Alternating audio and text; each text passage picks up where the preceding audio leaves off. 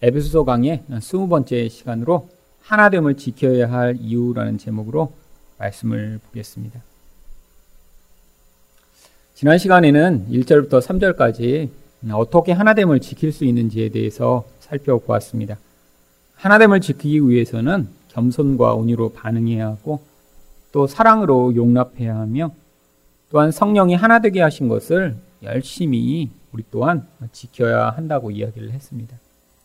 그런데 도대체 왜 성도라면 이렇게 하나됨을 지켜야 하는 것일까요? 오늘 본문을 보시면 하나라고 하는 단어가 일곱 번이나 반복해서 나옵니다. 몸도 하나고 성령도 한 분이고 소망도 하나이고 주님도 한 분이며 믿음도 하나이고 세례도 하나이고 또한 하나님도 한 분이시다라고 이 모든 것을 다 하나라고 이야기를 합니다. 일곱 개가 나와 있지만 그 내용의 연결을 잘 살펴보면 결국 4절에서는 성령이 한 분이시고 5절에서는 예수님이 한 분이시고 6절에서는 하나님이 한 분이시기 때문에 우리가 또한 하나됨을 지켜야 한다라고 설명을 하고 있는 것입니다. 결국 몸, 소망 이것은 다 성령과 관련 있는 것이고요. 또 믿음과 세례는 또 예수님과 관련된 것이고 또 6절에 나오는 하나님은 모든 것을 하나 되게 하시는 분이시라 나오고 있으면서 결국 하나님이 한 분이시기 때문에 우리 또한 그 하나됨을 지켜야 한다라고 하는 것이죠. 물론 하나님은 성부 하나님, 성자 예수님, 성령 하나님으로 세 분이십니다. 그런데 또한 그 하나님을 우리는 한 분 하나님이시다라고 이야기를 하고 있죠. 아, 이것은 인간의 머리로는 이해할 수 없는 삼위일체의 신비입니다. 세 분의 다른 위격을 가지고 계신 분이 하나이신 이 신비요. 그런데 이 하나라고 하는 것은 그분이 합쳐져서 어떤 하나의 존재가 된다라는 의미가 아니라 다른 존재인데 마치 그분들이 하나인 것 같은 한 인격과 한 성품과 한 능력과 그래서 한 존재인 것 같은 그런 모습으로 계시다라고 하는 것입니다. 그런데 이렇게 다른 존재이지만 어떻게 하나 될 수 있나요? 이것과 가장 그래도 유사한 어, 그런 존재가 바로 사랑으로 연합된 관계일 것입니다. 다른 존재인데 그 존재가 너무 사랑해서 마치 하나인 것처럼 사랑의 관계 가운데 있을 때 이게 바로 삼위일체 가운데 찾아볼 수 있는 그 사랑으로 연합되어 하나인 것처럼 존재하시는 것이죠.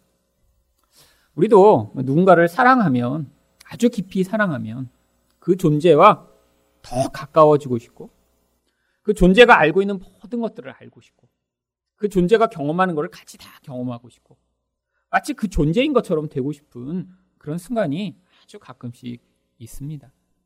물론 인간은 아무리 사랑하더라도 다른 존재와 그렇게 완벽하게 하나 될 수는 없습니다. 그러나 하나님은 그것이 가능한 분이세요. 이 사랑이라고 하는 완벽한 그 하나님을 연합되게 한, 만드는 관계를 통해 다른 존재이지만 그런데 그분들이 하나인 것처럼 존재하실 수 있는 것이요. 결국 우리를 향해 이렇게 하나됨을 지켜야 하는 그 진짜 이유는 우리 또한 그 하나님과 같은 그런 온전한 사랑의 관계를 이 땅 가운데서 배워나가도록 하시고자 하는 것입니다. 그렇다면 우리가 하나됨을 지켜야 할 이유는 무엇인가요?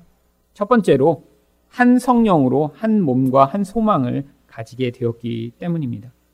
4절 말씀을 보겠습니다. 몸이 하나요 성령도 한 분이시니 이와 같이 너희가 부르심의 한 소망 안에서 부르심을 받았느니라. 이 몸이 하나다라고 하는 것은 교회로 이제 우리가 마치 한 몸인 것처럼 이제 서로 연결되고 같은 존재가 되었음을 이야기하는 것입니다. 이 몸이 하나인 것에 대해서는 에베소 2장 15절부터 16절 그리고 18절에 이렇게 기록되어 있습니다. 이 둘로 자기 안에서 한 세 사람을 지어 화평하게 하시고 또 십자가로 이 둘을 한 몸으로 하나님과 화목되게 하려 하심이라. 이는 그로 말미암아 우리 둘이 한 성령 안에서 아버지께 나아감을 얻게 하려 하심이라. 하나 된다는 것이 무엇인가요? 다른 사람이 가진 차이점, 다른 점, 또 용납할 수 없는 것까지 다 받아들여 하나의 존재인 것처럼 사랑의 관계를 맺게 되는 것을 의미합니다. 그런데 이것은 성령이 아니고는 불가능한 일이다라고 하는 것입니다. 왜냐하면 인간의 죄성은 어떤 식으로 발현되냐면 하나님처럼 되고 싶어 하는 마음을 인간 모든 사람 마음 가운데 죄가 만들어내기 때문에 결국 다른 사람을 이렇게 하나 되어 내가 한 존재로 여기고 사랑하기보다는 누군가 나와 다른 사람이 있으면 나와 구별을 짓고 내가 그 사람보다 더 나은 존재가 되고자 열망하며 경쟁하는 마음을 모든 사람에게 집어넣습니다. 이게 한 개인만이 아니라 집단적으로도 그런 현상이 나타납니다. 아주 가깝게는 좋은 학교를 다니는 사람들은 그렇게 좋지 않은 학교를 다니는 사람과 자신들을 구별하여 자기들은 특별한 존재라고 여기게 되어 있습니다. 학교만 그러나요?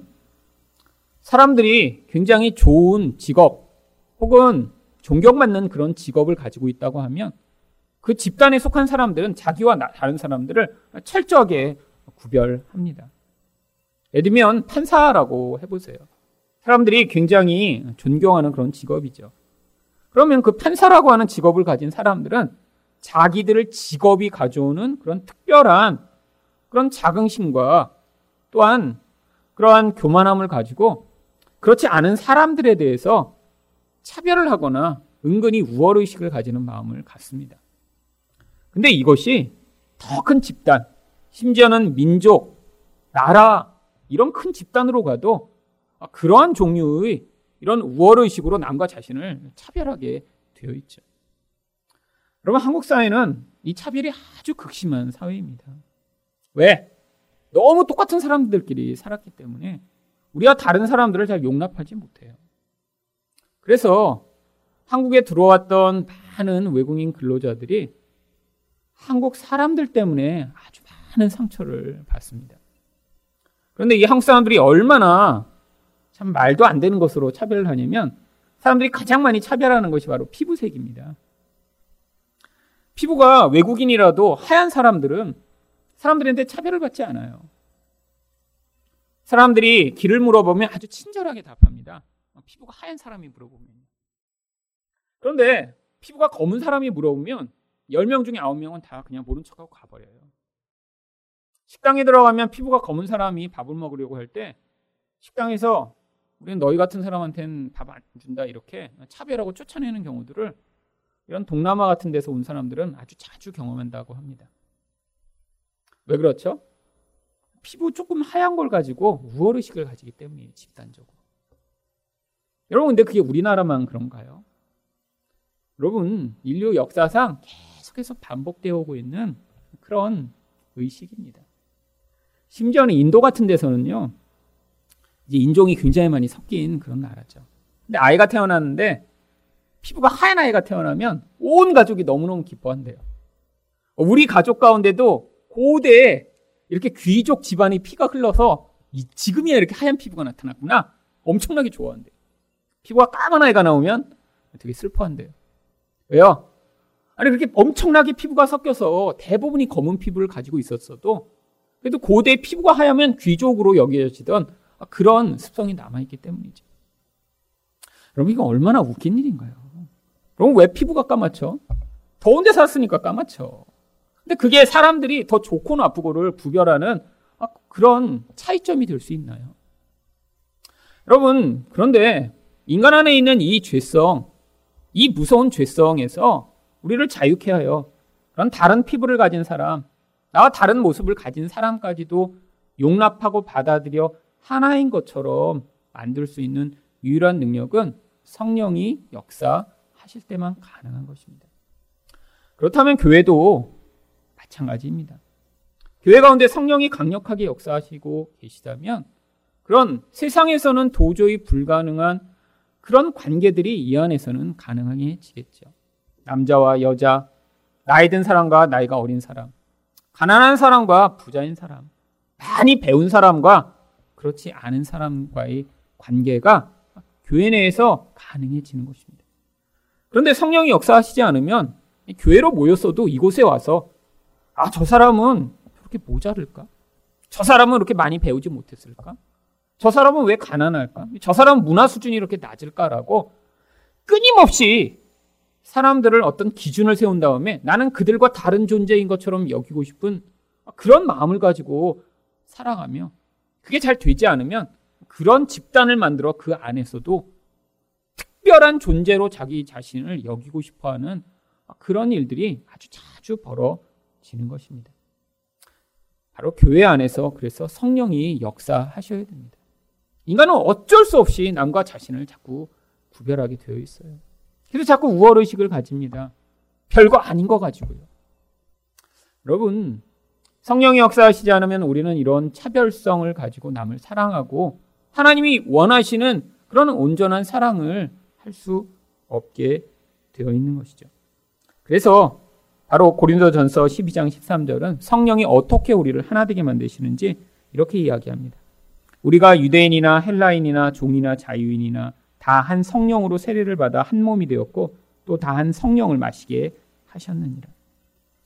성령이 영적으로 우리 안에 들어오셔서 우리를 하나 되게 하셨는데 성령을 우리가 마셨다라고 이야기를 합니다. 왜 이런 표현을 쓰는 걸까요? 여러분 물을 마시면 어떻게 되시죠? 그 물이 우리 몸에 들어가 온 몸의 세포에 다 전달됩니다. 여러분 그래서 물을 잘 안 마시는 분은 피부가 굉장히 건조하고 가려워요. 아니, 물은 입으로 먹어서 위로 나가서 소변으로 나가는 것 같은데 왜 피부와 관련 있죠? 몸이 이걸 다 흡수해서 몸의 일부가 되게 하는 것입니다. 피부가 건조한 사람일수록 그래서 물을 많이 마셔야 돼요. 성령도 그런 역할을 하는 거라는 것이에요. 우리가 그 성령을 마셔서 성령이 우리 몸에 다 퍼져 교회 안에서 그렇게 우리를 하나인 것처럼 만드는 능력으로 역사하는 거죠. 그랬더니 어떤 일이 벌어졌나요? 유대인과 헬라인이 하나가 돼버린 거예요. 이건 불가능합니다. 유대인들은 헬라인들을 향해 지옥의 불쏘시개다라고 생각하던 사람이었으니까요. 같이 대화하는 것도 굉장히 불편했고요. 같이 식사하는 경우는 존재할 수가 없었습니다. 여러분, 자유인과 종이요? 예전에 한국 같은데 주인과 그 집에서 일어난 종이 같이 겸상을 하나요? 아니죠. 그런 일은 있을 수가 없죠. 왜? 다른 존재라고 여겨졌으니까요. 그런데 그들이 하나라는 거예요, 하나. 어떻게 해요? 마치 물을 마시듯 성령이 우리 안에 들어오셔서 하나하나의 그 모든 성도에게 영향을 미치실 때. 그런데 이런 모습이 바로 예수 그리스도의 모습, 그리고 여기서 나오는 부르심의 한 소망이라고 하는 것입니다. 부르심의 한 소망이 무엇인가? 에베소 1장 4절과 5절에 이렇게 나와 있습니다. 곧 창세전에 그리스도 안에서 우리를 택하사 우리로 사랑 안에서 그 앞에 거룩하고 흠이 없게 하시려고 그 기쁘신 뜻대로 우리를 예정하사 예수 그리스도로 말미암아 자기 아들들이 되게 하셨으니 하나님이 우리를 부르셔서 어떤 소망을 주셨나요? 거룩하고 흠이 없는 자 되게 만드신다는 거예요. 여러분 거룩한다는 게 무엇이죠? 죄가 없는 것입니다. 죄가 없으면 어떤 삶을 살까요? 예수님처럼 그런 하나님처럼 온전한 사랑하는 삶을 살 수 있겠죠. 결국 하나님처럼 되고자 하나님이 아닌 존재들이 그렇게 행세하면서 남을 사랑하지 않고 차별하고 남보다 더 높아지고자 몸부림치며 자기 자신에게 그 권한과 능력을 부여하고자 평생 살아가는 그 모습에서 자유케 되는 것은 결국 하나님이 우리를 부르신 중요한 목적이라는 것입니다. 여러분 하나님이 우리를 불러서 뭐 이 땅에서 부자 되고 잘 먹고 잘 살도록 부르신 게 아니라는 거예요. 이런 죄가 없는 거룩한 모습을 가져서 바로 죄 가운데 매여 평생 자기 자신을 더 풍요롭게 만들고 더 높아지게 만들고 더 멋있게 만들고 자기만을 위해 살아가는 그 존재로부터 이젠 사랑하는 존재로 우리 존재 자체가 바뀌는 것 이게 우리를 향한 부르심이라고 하는 것이죠. 근데 물론 이 땅에서는 그게 잘 안 됩니다. 그러면 끊임없이 남과 자신을 계속 비교하는 게 우리죠. 더 예뻐지고 싶고, 더 키 크고 싶고, 우리 자식이 더 멋진 자녀가 되기를 원하고, 여러분, 거기서 어떻게 자유롭게 될 수 있을까요? 여러분, 그래서 다 끊임없이 지금도 그렇게 살아갑니다. 교회에서도 남을 보며, 아, 내가 그래도 저 집보다는 좀 낫지. 내 저 사람보다는 그래도 이거는 좀 낫지. 아니, 어떻게 저 집은 저럴까? 계속 판단하잖아요, 우리 안에서. 여러분, 그런데 그게 완성되는 그 소망의 날이 우리에게 있습니다. 언제죠? 사도행전 24장 15절입니다. 그들이 기다린 바 하나님께 향한 소망을 나도 가졌으니 곧 의인과 악인의 부활이 있으리라 함이니라. 여러분 소망의 날 예수님이 오셔서 우리를 부활케 하시는 그날 의인은 의인의 부활로 악인은 악인의 부활로 나아가 결국 예수 그리스도와 같은 온전한 모습으로 영원히 하나님과 거하게 될 바로 그날이. 근데 그날이 되면 어떤 모습으로 우리가 변할지 요한일서 3장 2절과 3절은 이렇게 이야기합니다. 사랑하는 자들아 우리가 지금은 하나님의 자녀라. 지금 하나님의 자녀래요. 그런데 그가 나타나시면 우리가 그와 같을 줄을 아는 것은 지금은 하나님의 자녀라는 그런 타이틀로 불립니다. 근데 아직은 예수님 같지가 않아요. 근데 언제 그와 같아져요? 예수님이 나타나시는 그때 재림의 날에 우리도 예수님 같아진다는 거예요. 지금은 자녀라고 불리는데 좀 모자랍니다. 흠이 아직 너무 많아요. 그런데 우리에게도 소망의 날이 기다리고 있습니다. 어떤 날이요? 예수님이 오셔서 우리를 예수님처럼 만들어 주실 날이요. 그때가 되면 어떻게 됩니까? 그의 참모습 그대로 볼 것이기 때문이니 주를 향하여 이 소망을 가진 자마다 그의 깨끗하신과 같이 자기를 깨끗하게 하느니라. 우리에게 바로 이 소망이 기다리고 있기 때문에 우리가 이 세상에서 남과 다른 삶을 살 수 있는 것입니다. 여러분, 이 세상이 끝이라고 하면, 그러면 이 땅에서 내가 가진 모든 것, 나의 시간, 돈, 나의 노력, 나의 인생을 다해 지금이 나를 더 행복하게 만들고, 더 높아지게 만들고, 그래서 나를 더 기쁘게 만드는 그런 인생을 위해 내 전부를 쏟아 부어야죠. 이게 끝인데요. 근데 그게 아니라고 하면 그러면 그날을 위해 우리가 바로 목적이 다른 방향으로 나아갈 수 있는 것이죠. 바로 우리가 이런 하나됨을 추구해야 될 중요한 이유가 성령이 우리를 이렇게 하나되게 만들어 가고 계신 분이시기 때문입니다. 두 번째로 우리가 하나됨을 지켜야 할 이유는 무엇인가요? 한 분 예수님에 대한 믿음 때문입니다. 5절 말씀입니다. 주도 한 분이시오. 믿음도 하나요. 세례도 하나요. 예수님이 한 분이신 건 너무나 명확한 진리죠. 그런데 예수님이 한 분이시기 때문에 그 한 분 예수님에 대한 믿음이 중요하다라고 하는 거죠. 여러분 그래서 빌립보서 3장 9절이 무엇이라고 얘기하나요? 내가 가진 의는 율법에서 난 것이 아니요 오직 그리스도를 믿음으로 말미암은 것이니 곧 믿음으로 하나님께로부터 난 의라. 여러분, 타종교와 기독교를 구분짓는 가장 중요한 기준이 예수 그리스도에 대한 믿음입니다. 많은 사람들이 그래요. 꼭 예수님으로만 왜 구원받는다고 이렇게 독단적으로 이야기를 하냐고. 그런데 길이 그 하나밖에 없는데 어떤 다른 길을 알려줄 수 있나요? 여러분 다원주의자들이 이야기하는 음, 그런 흔한 이야기가 무엇입니까?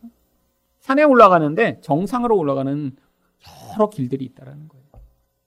그래서 이쪽 길로 가든 저쪽 길로 가든 정상만 가면 되지 않느냐라고 이야기를 합니다. 안 됩니다. 왜요? 여러분, 우리가 목적으로 하는 것은 거기에 도달하기만 하는 것이 아니에요. 바로 구원이라는 것은 하나님이 부르셔서 이 땅의 삶을 통해 끊임없이 그 자리에 가도록 준비되어 나가는 과정을 포함하는 것이 구원이기 때문이죠. 이 땅에서 우리를 의롭다라고 하셨는데 그 의로 말미암아 하나님과 관계를 맺어 생명을 누리는 삶이 구원에 포함되어 있기 때문입니다. 하나님께 나아갈 수 있는 유일한 길은 의로운 자가 되어야 돼요. 그런데 어떤 다른 방법, 아니 타 종교가 주장하는 고행, 노력, 헌신, 기도 어떤 것으로도 하나님의 완벽한 기준인 의에 도달할 수 없어요. 그 기준이 되는 의를 갖지 못하면 하나님과 관계를 전혀 맺을 수가 없습니다. 관계를 맺지 못하면 생명이 들어오지 못하기 때문에 결국에는 영원한 죽음에 빠질 수밖에 없는 것이죠. 그래서 예수에 대한 하나의 믿음이 필요한 것입니다. 그런데 어떻게 이 믿음이 우리에게 주어졌냐면 바로 세례를 통해 주어지게 된 것입니다. 갈라디아서 3장 27절을 보시면 누구든지 그리스도와 합하기 위하여 세례를 받은 자는 그리스도로 옷 입었느니라. 세례라는 것은 무엇이죠?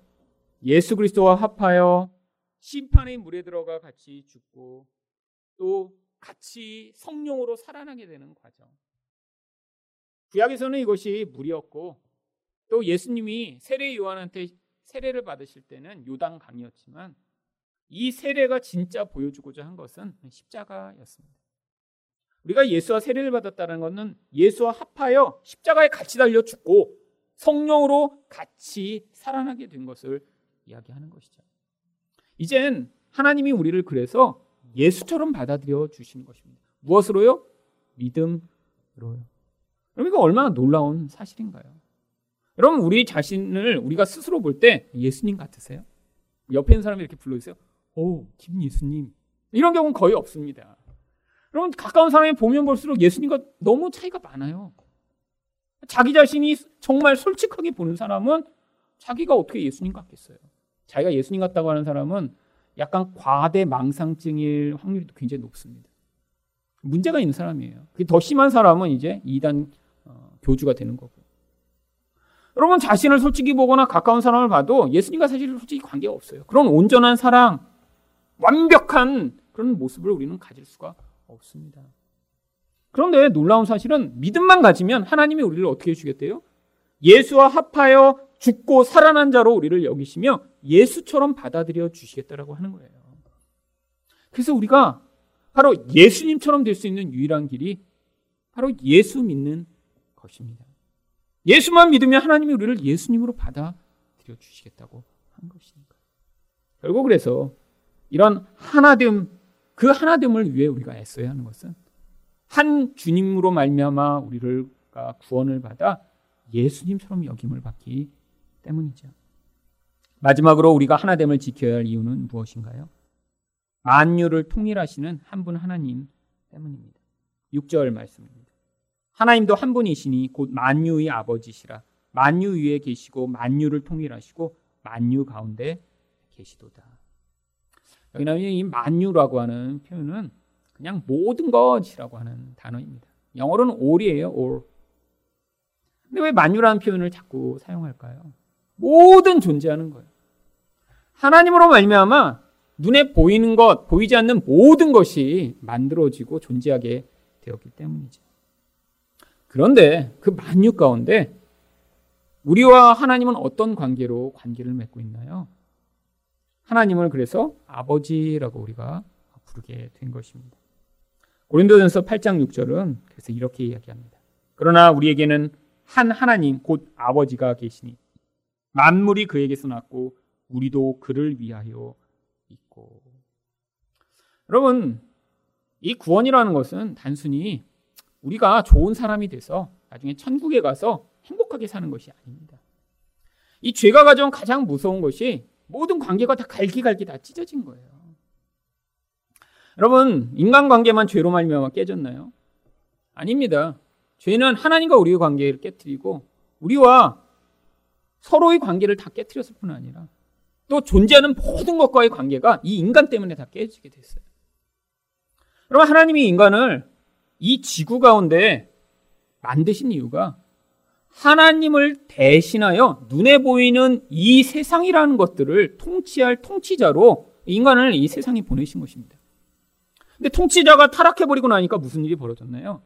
이 세상의 모든 눈에 보이는 질서가 다 깨어져 버린 것이죠. 그래서 모든 피조물들이 고통한다라고 하고 있습니다. 여러분, 우리는 지금 그 결과를 계속 보고 있죠. 인간 때문에 세상에 존재하는 많은 동식물들이 다 지금 고통하고 사라지고 있습니다. 지난 100년간 사라진 이런 동식물이 수백만 종에 이릅니다. 그러면 이 인간의 탐욕 때문에 편리 때문에 결국 얼마나 많은 존재들이 고통하고 있나요? 자연이 놔두면 잘 살게 될 것을.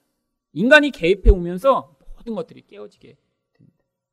인간이 좋다라고 생각하는 기준으로 판단해 이 하나님이 완벽하게 만드신 자연에 개입하니까 문제가 엄청나게 생기는 거예요.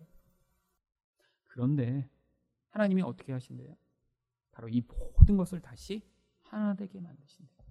질서가 회복되는 것이죠. 죄가 만들어낸 이 파괴적인 결과로부터 모든 것을 하나님이 새롭게 하실 그 계획이 바로 구원 가운데 포함된 것입니다. 인간만 나중에 천국에 가서 거기서 그냥 좋은 환경에서 잘 사는 그런 것이 아니라 깨어졌던 모든 것이 이렇게 완벽하게 다시 하나 돼요. 인간과 자연이, 인간과 인간이, 인간과 하나님과의 관계가. 아니, 모든 존재하는 것들이 다 완벽한 질서 가운데 온전히 유지되는 그곳. 그것이 바로 지금 이 구원이 앞으로 완성되어 나가는 과정인 것이죠. 여러분, 이 하나됨을 위해 그래서 가장 중요한 것이 무엇일까요? 바로 이 하나님의 완벽한 질서와 계획에 복종하여 따라가는 바로 그런 예수님과 같은 마음을 가진 자들입니다. 결국 그래서 하나님은 이 땅 인생을 통해 우리 인생 가운데 개입하실 수밖에 없는 거예요. 여러분, 우리 인생 가운데 각자 다 다른 모습으로 살고 있습니다. 그런데 그 다른 모습으로 가지고 살고 있으면서 우리는 끊임없이 무엇을 하고 있나요? 그 자리에서 내가 하나님인 것처럼 행세하고 판단하고 결정하고 영향 미치면 그게 좌절될 때마다 분노하고 질투하고 미워하는 그런 인생을 살고 있죠. 그런데 나중에 하나님 나라가 완벽하게 임했을 때 그런 모습을 가진 자가 있으면 안 되는 것입니다. 결국 하나님은 우리 삶에 개입해 오셔서 이렇게 하나님 뜻을 받아들이지 않고 내 뜻대로 살려고 하며 나의 주장을 펼치며 내가 남보다 더 나은 존재이며 멋진 존재라고 스스로를 착각하고 있는 그 교만으로부터 우리를 끌어내셔서 나중에는 이 하나님의 뜻에 따라 온전한 사랑의 관계를 맺을 자들로 우리 인생을 지금 인도해 나가고 계신 것입니다. 여러분 그래서 우리가 지금 가정과 교회에서 배워야 될 제일 중요한 일은 바로 이 온전한 사랑을 배워 가는 것이죠. 우리 안에서 이 온전한 사랑이 나오지 않고 미움이 나오고 분노가 나올 때마다 하나님, 제가 온전한 사랑할 수 있는 자, 이렇게 하나님이 원하시는 이 하나됨을 영원토록 누릴 수 있는 그런 자 될 수 있도록 은혜를 베풀어 달라라고 기도하시며 하나님이 여러분 인생에 개입해 오실 때마다 그 은혜를 잘 받아 이렇게 예수 그리스도 닮은 자로 성장해 나가시기를 축원드립니다.